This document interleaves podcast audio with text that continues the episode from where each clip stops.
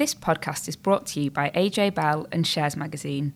Shares Magazine is published by AJ Bell Media, part of AJ Bell.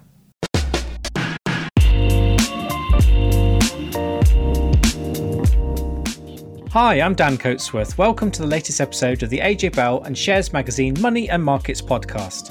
This week, we're looking at the key points from the Chancellor's spring statement. We'll dissect the positive and negatives and weigh up whether enough has been done to provide vital support to consumers as the nation faces a cost of living crisis. Joining me on the podcast this week is Danni Hewson. Hi, Dan. With only a few days left before the end of the tax year, Laura Suter will be talking to RSM Tax Director Kate Aitchison to get some tips about how to understand HMRC's rules and where people often get caught out. I'll be taking a quick look at what's been happening on the markets, and Danni will, will be chatting to Neil Shah from Edison Research about how London needs to up its game to stay attractive as a place where companies want to list their shares. First up, let's start with the big news, which is the Chancellor's spring statement. Dan, there was so much speculation before this about the cost of living crisis and what Rishi Sunak would actually do. What did you think? Uh, yeah, it wasn't quite uh, full of the sort of the, the, sort of the nice gifts that the public wanted. I think. I mean, there are a few nuggets in there which was you know positives. Um, certainly think that um, from a business perspective, uh, the oil and gas industry certainly be very pleased that there is definitely no sign of any uh, windfall tax on their profits. But um, you know, at, at, the end of the day, this this this spring statement, uh, more than any, is, is, all about the consumer, how they can get help when they've got the you know energy bills, food bills, um, petrol bills, all, all, all shooting higher. So really, it was you know all eyes were on Rishi Sunak to sort of deliver something there, and I think that he really did fall short of giving what people wanted. Because 6.2% was the inflation number we got this morning. We're talking obviously Wednesday afternoon, uh, just coming up to three o'clock, not long after the Chancellor um, sat down after being on his feet without his red box. The big thing which people will be talking about, and I'm not going to talk about the rabbit to start with, the what is clearly a pre election pledge.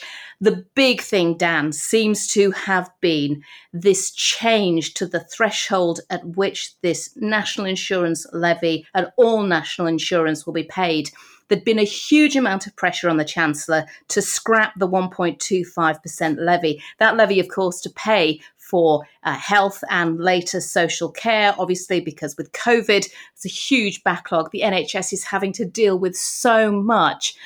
But when people are dealing with this cost of living crisis, and as I say, prices 6.2% they're going up by, they just didn't feel like they had anything to give in terms of, of extra payments. So a lot of pressure, and he did go some way to dealing with that.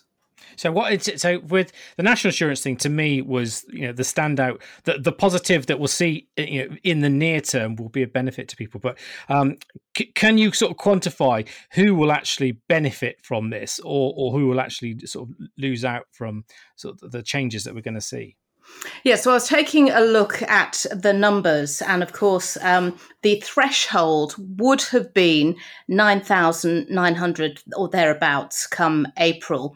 Now that threshold is going to move to join the threshold for paying income tax, so 12,570 basic rate. What it means, obviously, anyone who earns under that threshold won't be paying any national insurance at all. So, you know, there's a, there's a huge chunk there between 9,900 and 12,570 where people will be able to earn that without paying national insurance. So, quite a saving there. Then I also saw the Institute for Fiscal Studies has crunched some numbers and they've worked out that if you earn under £35,000 a year, effectively it means you will be paying slightly less national insurance. However, if you earn over £35,000 a year, you will be paying more. Not as much as you would have been paying if that threshold hadn't been raised. But of course, as you earn more, the amount of national insurance that you're paying is going to increase. So there is going to be quite a lot of pain. But Dan, as we know, the big thing that is happening that isn't really being talked about is that income tax threshold has been frozen for four years. And if you think about where it would have been if it had increased uh, inflationary levels at, at 8%, that's about an extra thousand pounds. So effectively, it kind of is a tax cut already. Yeah. It's, so national insurance is one thing income tax rate is going to change. And this is the other thing I, I, I took away as a sort of a, a positive. So um, we're going to see a drop from 20% to 19% um, for the basic rate of income tax. This won't actually happen until 2024, which is um, which is a bit mean. But I guess it, t- it, it takes a while to sort of adjust all the systems, and um, this certainly has a big impact on on pensions as well because it kind of implies that at the moment when you, when you get pension tax relief, if you pay in 80 pence, the government will top up your contributions by another 20 pence. But it implies that in the future, if you pay in 81p, you'll get a contribution from the government of 19p. So there's some, there's definitely going to be some changes there for, for sort of pensions. But um, ultimately, it means that when you take the money out of your pension, if if you're on um, on the basic rate, and there's a reduction in that um, rate of income tax, then you won't have to pay as much tax on those on, on sort of the section of your your retirement savings that um, are, are, taxable. Uh, but that's you know that's a couple of years down the line. But this is the problem.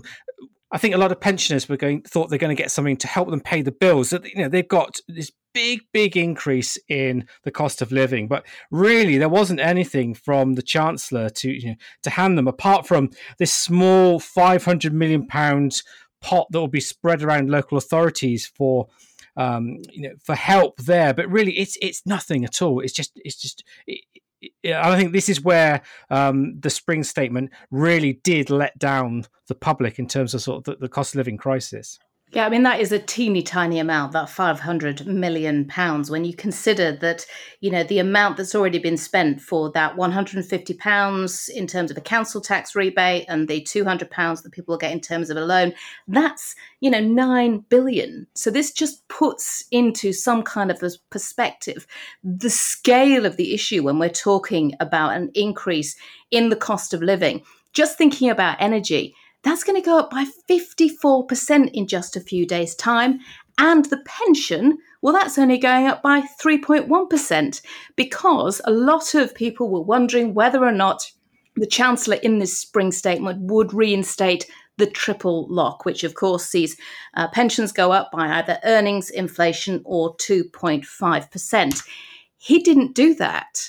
And although the inflation rate, you know, it, it, it was not as much back then. It was only sort of 3.1%. Earnings were up an awful lot higher and they would have got a lot more. I think there was a talk of around sort of 8%, which, to be honest with you, when you look at inflation now and where the OBR predicts inflation is heading, then that would really help because this pension increase for pensioners is going to feel like a cut.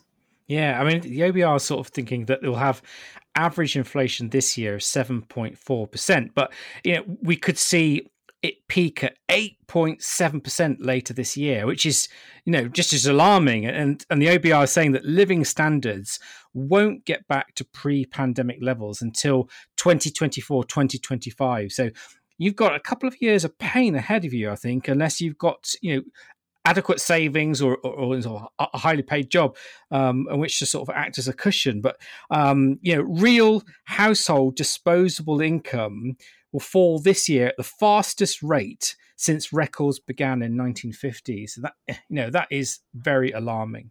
And it's interesting that the OBR is, is talking about a peak of 8.7% because we've already heard from the Bank of England suggesting that we could get into double digit inflation by the end of the year, you know, 10% and more. And to be honest with you, when you realize that the inflation rate, which we've got from February at 6.2%, didn't take into account any of the impact of Russia's invasion of Ukraine. And just think about where we've seen the oil price go, where we've seen the price at the pump go, and what we're expecting to happen when we get the next price cap in October. You know, that number does, I think, feel a little bit soft. There was another little nugget which might help some motorists. Although, to be honest with you, you know, every time you pass the pump at the moment, it does seem like the price has gone up by 5p. However, from six o'clock Wednesday night, the evening of the spring statement, the price of VAT will be brought down by 5p a litre. So at the moment, yeah, it's around £3 for filling up an average car. But when you consider how much you're paying for everything else, it doesn't feel like a lot, Dan. No, my my my car's been parked on uh, outside my house, um, unused for quite a long time. You know, get get good time to get on your bike, so um, get some exercise at the same time. Don't have to pay for pay for petrol. But you know, this is you know, this sort of the, the, what's going on in the bigger picture. It shouldn't come as a surprise that the OBR has downgraded its economic forecast for the UK this year and next year. So it was looking for 6% this year. That's now been slashed to 3.8%. Next year, it was looking for 2.1%. That's been cut to 1.8%. So, um, you know, there's a clear impact here on consumers. There's going to be a big impact on consumer spending, i.e., is going to be probably less of it. An impact on businesses. I imagine that their profit margins are being squeezed. There may be less willingness for companies to invest, to hire. Uh, and of course, all this adds up to you know a reduction in economic activity. So um, it's a difficult one for you know the, the chancellor. He was sort of started this spring statement in um, you know in a very difficult situation. And there's probably a lot of people watching this that perhaps normally wouldn't have uh, much interest in, in, sort of the, the financial side of um, politics. But I think you know just just going away from it, uh, it, it sort of he's done you know done some stuff. I think you know Labour were very quick to sort of criticise uh, how he didn't really have this magic solution for consumers in particular. Um, and of course now we're going to see two years of uh, you know slower economic activity, and it's going to be going to be pretty tight out there. I think. And I'm just going to go back to the most vulnerable in society because, you know, clearly they are ones that are feeling the pinch the most. And when we're talking about you know the pressure on businesses. Uh, I was listening to uh, Richard Walker, the boss of Iceland, earlier today, talking about trying not to pass on those extra costs to the consumer because he understands how difficult it is and works a lot with food banks and things. And he was saying that there are now people going to food banks asking not to get potatoes and root vegetables because they didn't have the money to be able to boil them up. I mean, that is how difficult things are. And I know a lot of people thought maybe there will be something on universal credit, goes up by 3.1% in April. You know, that's half the level of what inflation was in February. And you've also got to remember that people had got used to having that £20 uplift, which was taken away last year. And a lot of people were just hoping that that would be reinstated it was a difficult line for the Chancellor to walk. We know that he has a huge amount of debt. He wants to bring that debt down. And we saw, you know, with the public sector uh, figures that came out yesterday, that the interest on debt payment is increasing. But there will be an awful lot of people sort of taking a look at what came out of this spring statement and really wishing that he had gone further. Yeah, I mean, there's a lot to digest here.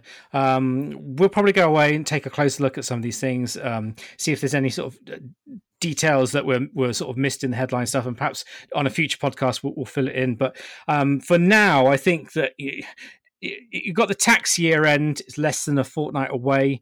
Um, people have plenty of questions about their personal finances anyway, let alone what's been announced in the spring statement. So um, we've brought on Kate Aitchison uh, tax director from RSM to talk us through some of the trickier areas of tax and where people actually get caught out. So, Kate, we thought it would be useful to cover some of the common mistakes or questions that people might have about their taxes in the run up to tax year end. So, let's start with pensions, obviously, quite a meaty topic. But one of the most common mistakes people make with their pension is not claiming their higher rate tax relief through self assessment. So, can you explain a bit about what that involves and how people can go about doing that? Yeah, so just to sort of recap on what you're talking about there, that is where higher rate taxpayers pay money into their pension. They can receive higher rate relief on that, so they will take pay tax on the income in their own hands at lower rate. How you normally do that is you would input that your net contribution into your tax return um, and receive the lower. It, it extends your basic rate band of tax, so which is all very techie sounding and quite complicated. Um, you're right. A lot of people just forget to claim it, if I'm being perfectly honest, because I don't think it's necessarily the first thing that people think about. What you can do if you have got a couple of years that you haven't claimed that relief is you can make what's called an overpayment relief claim to HMRC. So you've got up to four years to do that. So if there's a couple of years that you haven't claimed, you can retrospectively claim that. Or alternatively, you can just use that on the government gateway, and there should be a section on there which allows you to input personal pension contributions. Um, the other thing that I do see people trip over occasionally is confusing personal pension contributions with salary sacrifice pension contributions, which are treated slightly differently. Um, so that's just another thing, just to just to double check to make sure that it's not your contribution isn't being made as an employer contribution, which you can't claim that relief on. And so, is there an easy way that people would know from looking at their payslip, for example, whether it was salary sacrifice or whether it was a pension contribution, if that makes sense? Um, two ways of doing it. One is to check with your employer how that's being dealt with, because how salary sacrifice works is you effectively swap salary. It does what it says on the tin. You're swapping salary for a benefit, which is a reduction in your salary for the for the same amount. Most places these days would have the employer contribution, so you have sacrificed some salary to make a bigger employer contribution. Um, it should show on your payslip as an employee contribution, or alternatively, if you receive a, a pension statement from your pension um, advisor, um, that should usually tell you if it's an employer or an employee contribution.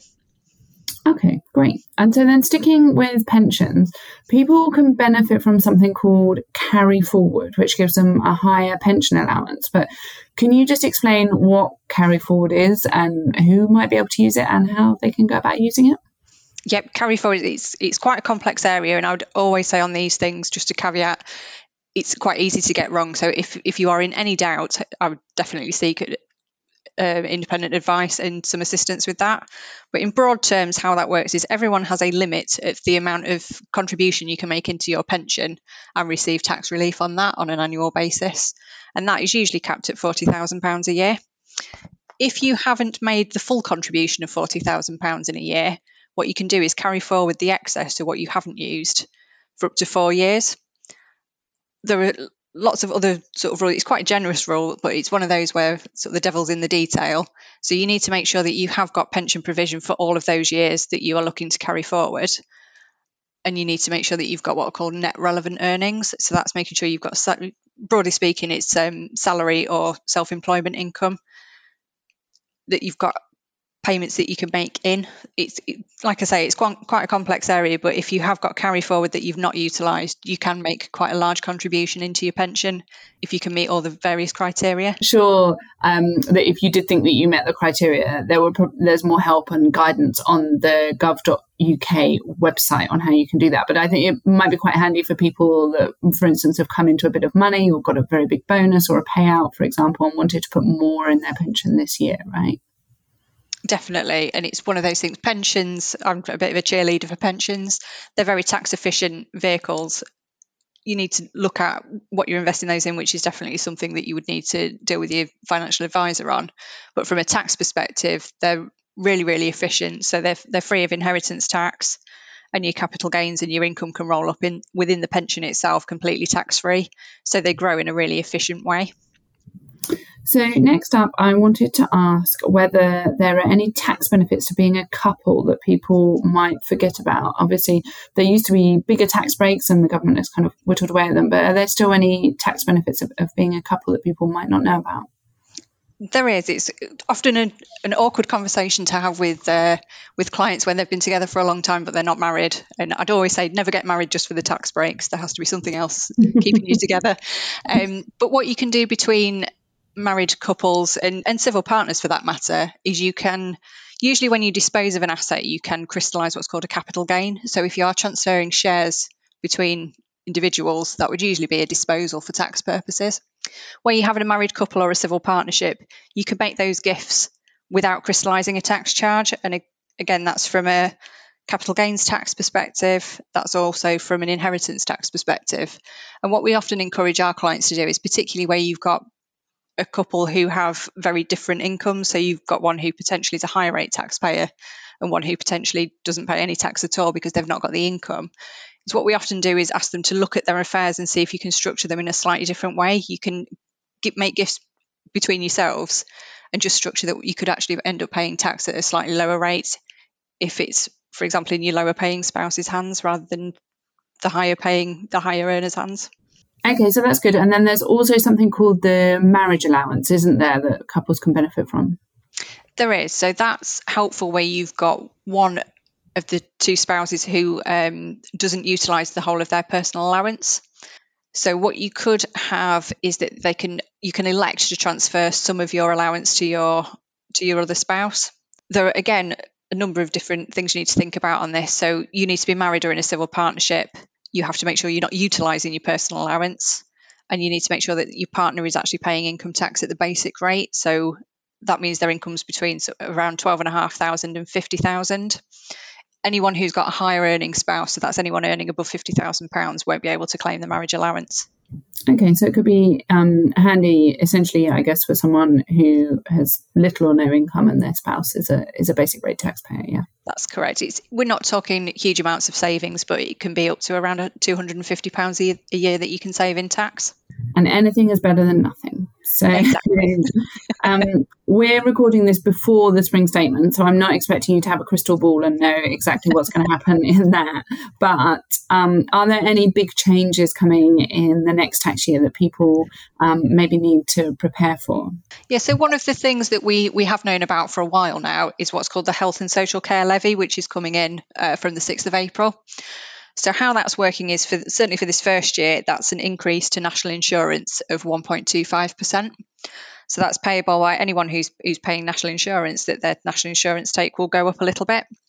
The other increase is on dividends. So for people who have got salary and they've and they've also got dividend income as well, um, that tax liability is going to go up by 1.25%, which again isn't isn't a large percentage, but if you've got significant salary or, or large dividends that you get, it, it could be quite a meaningful difference to your tax liability in the year.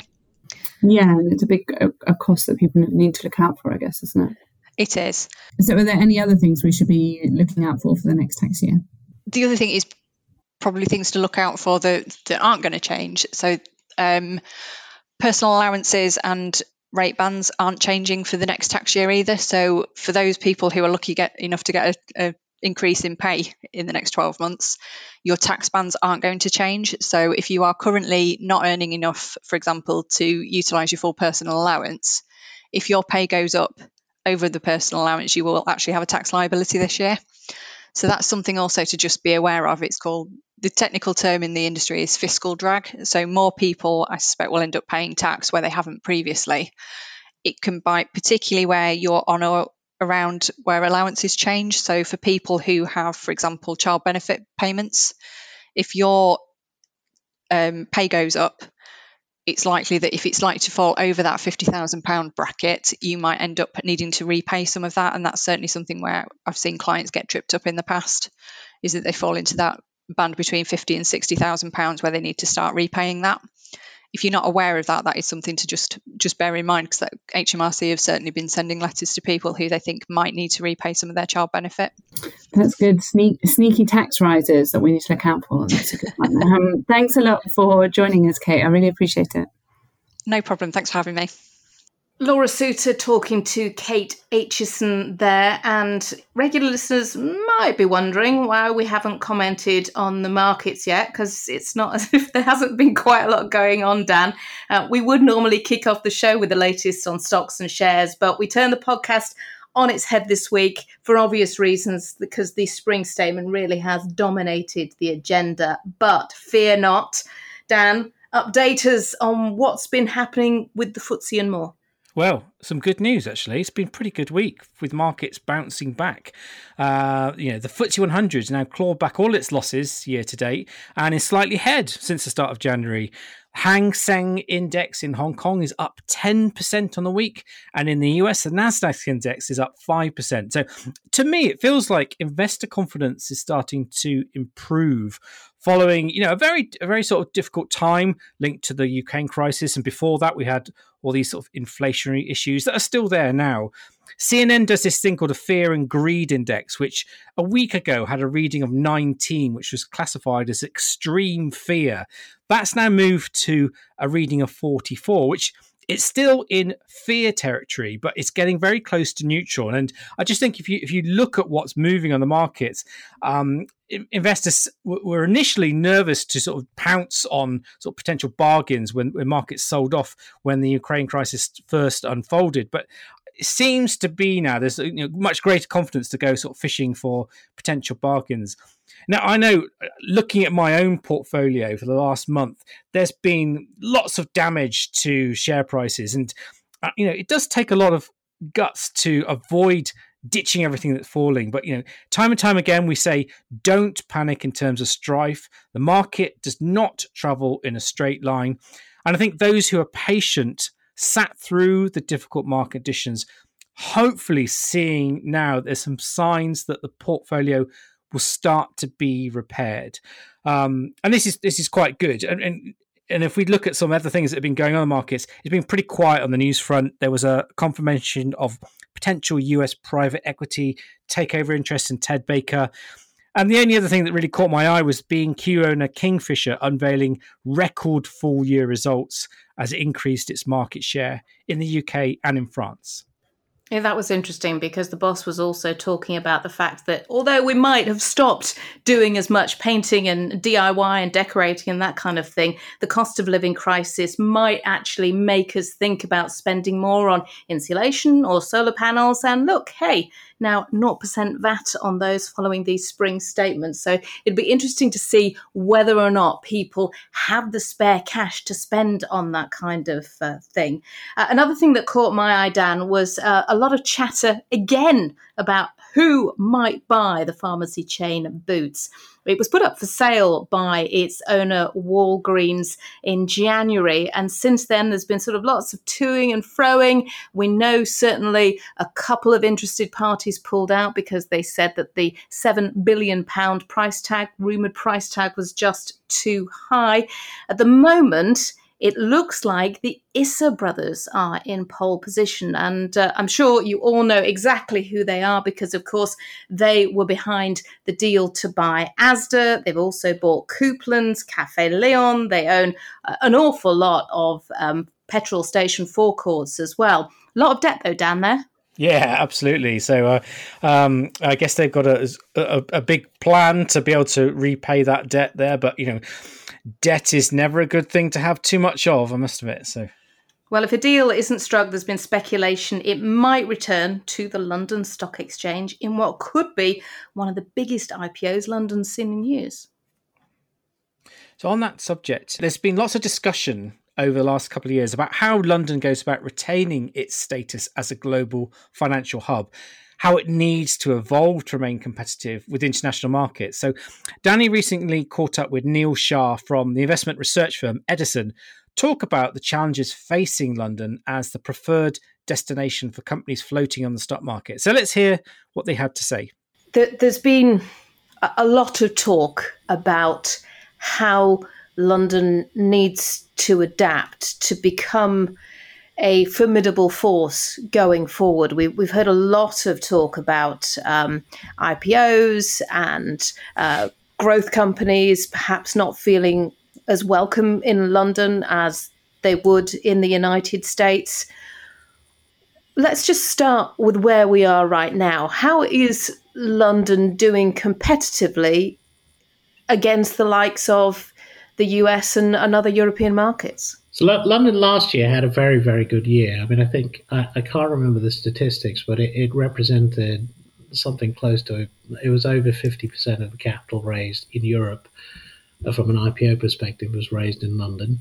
Um, it, it of course lags uh, the US, and the US market is huge. Um, but you know, once you strip out things like the SPACs, etc., it, it was comp- it was starting to you know the gap was narrowing. So London, um, you know, the advantages of London. Um, from a time zone perspective, it's in a good place. Uh, from a law and language perspective, it's in a good place. From a market infrastructure perspective, it's in a good place. There's a lot of things going for London, and you know there, there's a recognition that uh, they need to make it easier to, to remain competitive. So you've seen all these reviews um, over the last year, the Lord Hill review, um, you know the the FCA thinking about uh, rebundling uh, to allow more more research.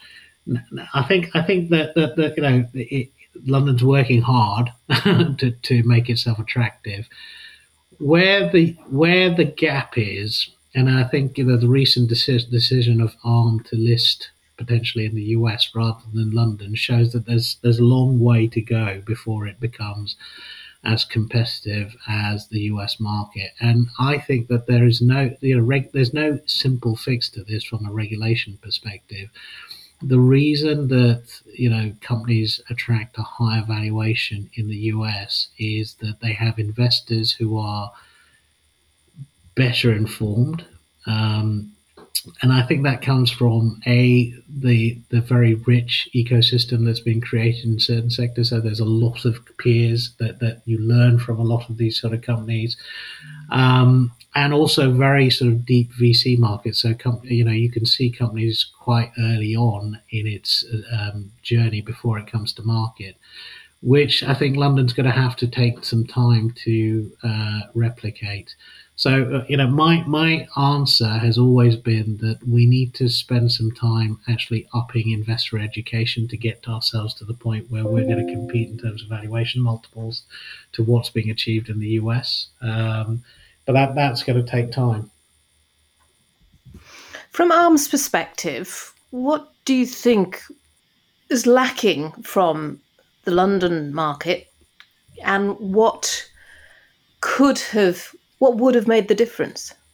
Look, I, I, I mean, I can't sp- speak specifically for ARM because I, you know, honestly, I don't know the decision making that went on in the company, but I can speak more generally for a, for a tech company. Um, you know, you do get you do get a higher valuation um, in the US. Coupled with that, you know, you also get an acceptance that of higher pay packets for the management teams who will bring these companies to market compared to, to London as well.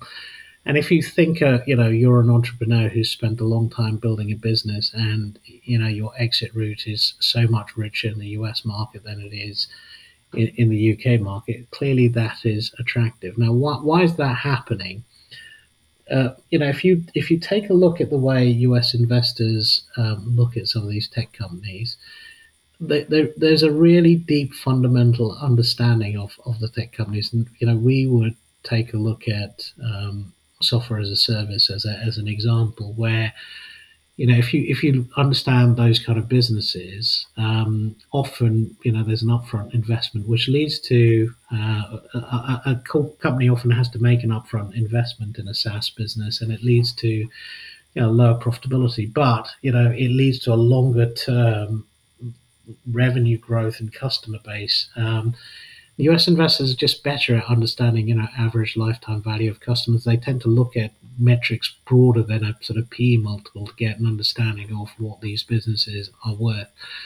And, and it comes back to the point I was making, which is that to, to change that, you need to change um, the way, you know, UK investors um, or, change the education of UK investors so that they can start to understand these companies to the same level and depth as the US investors and, and would, would therefore be more comfortable paying uh, those sort of higher multiples because in their minds they would have got over the, the sort of margin of safety around sort of future earnings because um, they would have understood it better. So I, I, think that that's something which is going to take time, and no amount of changes to regulation is going to change that. That that comes down to creating an ecosystem in, in the market that is really getting investors to understand these companies better because then investors would feel more comfortable and the companies themselves would feel more comfortable. I mean, I'm thinking about the way that the UK deals with startups now. Incredible success,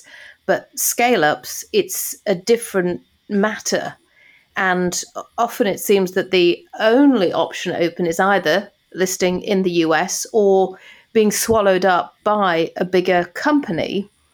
But time is potentially against London market, particularly when you have the kind of IPO like Deliveroo saw, which really knocked confidence.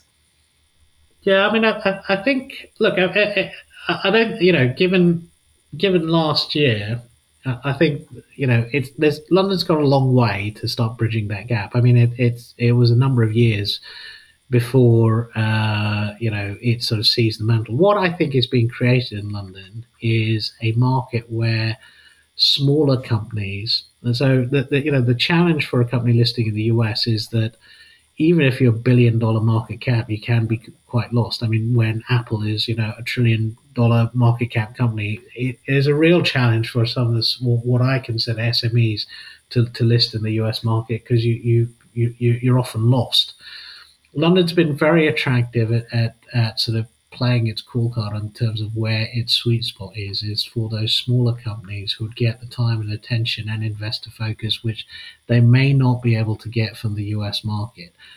In terms of then sort of supporting those companies from a scale up perspective, you're absolutely right. I think, um, you know, what you want is a group of investors who you know you know support a company through its journey understand that that you know there's going to be short-term hits to profitability as it as it invests and grows but that they support that company through those uh, those dips. And that's not always evident in the london market. And i think that that's something which you know we as a community have to spend some time uh, working on.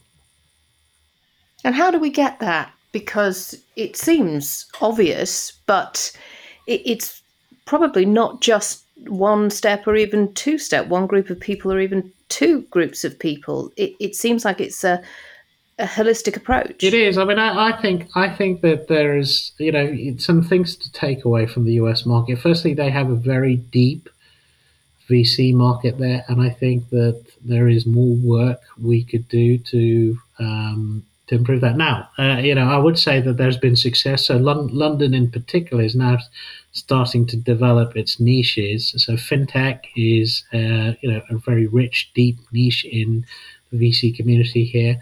And you know those companies can afford to stay private longer, as as they have been able to do so in the U.S. market. You're also seeing public funds actually moving back into the public private space because they want experience of develop, you know, learning about these companies in the early stages, getting to know the management team, so that when they actually come to be a public company, they're much more comfortable with, you know, the management teams and the business models, etc. So I think that those steps are starting to take place in certain niches. The second part of it, in terms of you know supporting um, scale up companies, I think that comes down to some hard miles and graft in terms of you know how do you do that? Well you've got to you know you've got to spend time uh, doing the research and that's you know where we spend time. I think the investment community needs to spend some time and, and uh, you know allocate resource to being able to do that.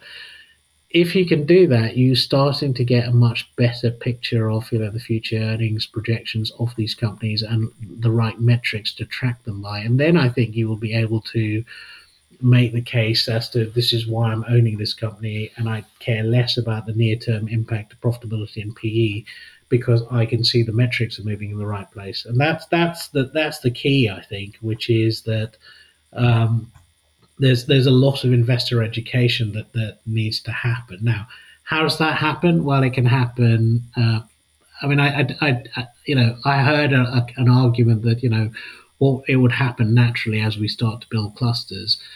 I, I think you can't leave it to chance. I think you know that the investment needs to be made, and you know there's lots of money being directed um, by Treasury, by um, you know other sort of areas of the market in terms of how do we tackle this. One of the places I think we should spend some money is is you know in improving the, the knowledge and understanding of, of you know the, the sectors that we want to grow in, whether that's healthcare or whether that's tech. London London's got a space for that that I think we could do um, create a very attractive environment for growing companies with a little bit of investment in terms of upping people's knowledge. Neil, it's been lovely to talk to you. Thank you so much for your time today. Pleasure. Thank you very much. That's all from us this week. Don't miss next week's show where Laura Suter and Tom Selby will be chatting about everything to do with lifetime ISAs. I'll also be talking to Rohan Reddy from Global X about what the Western world might do to secure future energy supplies now that Russia is being removed from the equation. Thanks very much for listening, and we'll catch you next time. Before you go, please remember this podcast is for educational purposes and the views expressed don't necessarily reflect those of AJ Bell or Shares Magazine. The podcast isn't telling you whether certain investments are suitable or not. And don't forget that the value of investments can change, and you can lose money as well as make it. It's also important to remember that tax rules apply, and that the way an investment performed in the past may not be the same as how it behaves in the future. If you want help, go see a qualified financial advisor.